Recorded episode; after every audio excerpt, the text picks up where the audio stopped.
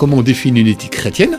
Donc c'est une éthique définie par la révélation, qui est donnée par la parole de Dieu. Je vais fonder moi en tant que chrétien mon éthique sur la parole de Dieu, je prends la Bible et je vois ce gros bouquin, et je me dis comment est-ce que je vais faire pour trouver la réponse, parce que je pense que dans la Bible, je vais trouver des réponses à la question de la procréation médicalement assistée, euh, de la bonne gestion économique. Mais Jésus avait pensé à ça.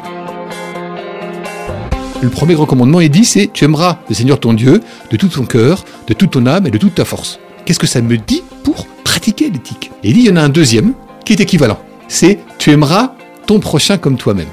C'est-à-dire que je vais aimer mon prochain comme moi-même, mais avec l'exemple de l'amour que je dois avoir pour Dieu. Mais cet amour que je dois avoir pour Dieu n'est que la réponse à l'amour que Dieu me donne.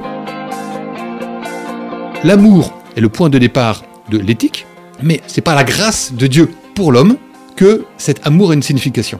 Donc l'éthique chrétienne, c'est une éthique de l'amour, mais surtout une éthique de la grâce.